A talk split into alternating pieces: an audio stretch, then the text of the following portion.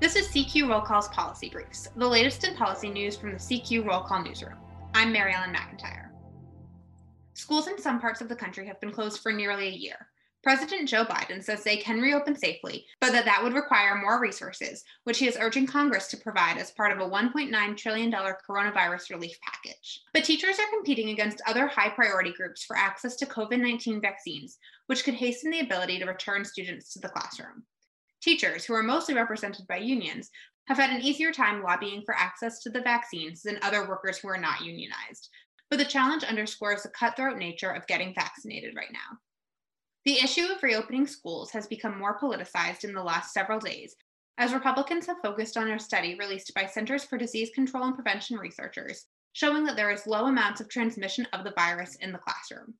But the administration says that additional resources are needed to safely reopen schools in more populated or dense areas than what has been studied. One challenge that may not specifically make reopening schools more difficult is the new emerging variants of the virus, some of which have been reported in the US in recent days and may be more infectious than previous strands.